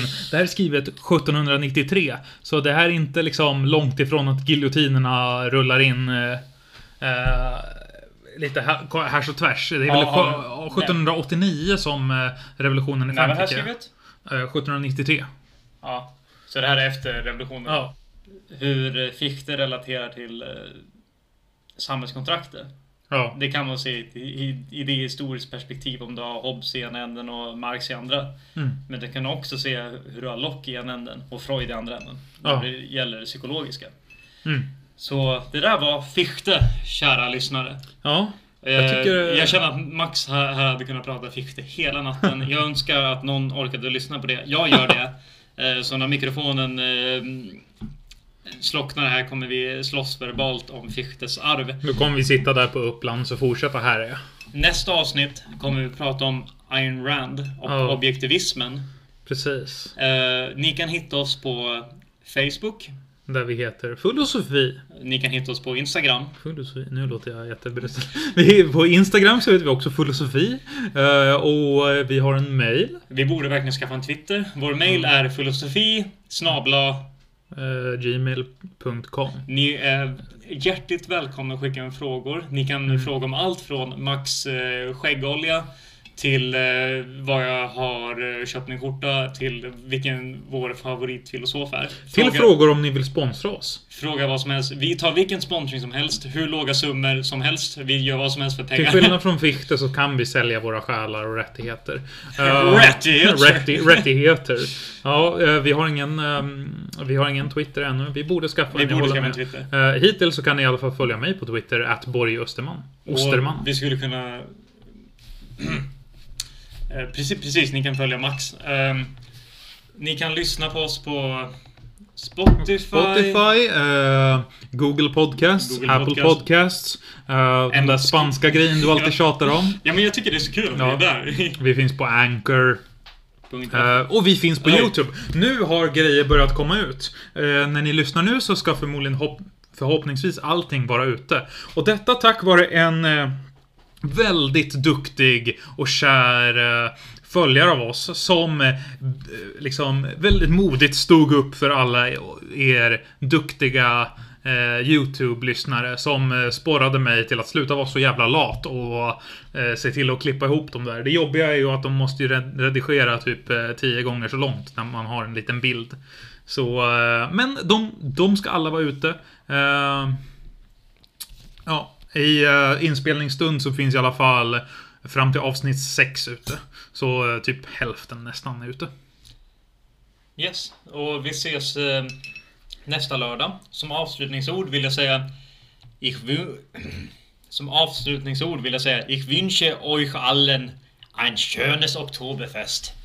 Prost, kamraden! Prost! Så var vi här igen Inne på kammaren Med Platon i första Descartes I andra Zacapa I tredje och Brezjnak i fjärde Nu blir det filosofi Das alles in Deutschland, oh, eh, oh, das alles in Wir. Jag vill bara fråga om ni, ni andra som har pluggat tyska. Om er tyska lärare. För min lärare var från Schweiz, så hon var inte tysk per se. Men eh, vi fick lära oss tyska genom att eh, varje vecka gå igenom en ny låttext av Die Prinsen, som är ett tyskt popband. Vi fick höra banküberfall. Så vi, vi, ja, men vi, vi hade liksom den här låten så här. Das alles ist Deutschland. Och du är aldrig riktigt tysk om du kör en annan bil än vad Michael Schumacher kör. Och sen en annan, sådär, eh, min bästa vän är Sherlock Holmes för han bryr sig om andra människor. Sök på Die Prinsen på Spotify. Vi ses nä nästa vecka. Auf Wiedersehen. Svara Frank på mejlen.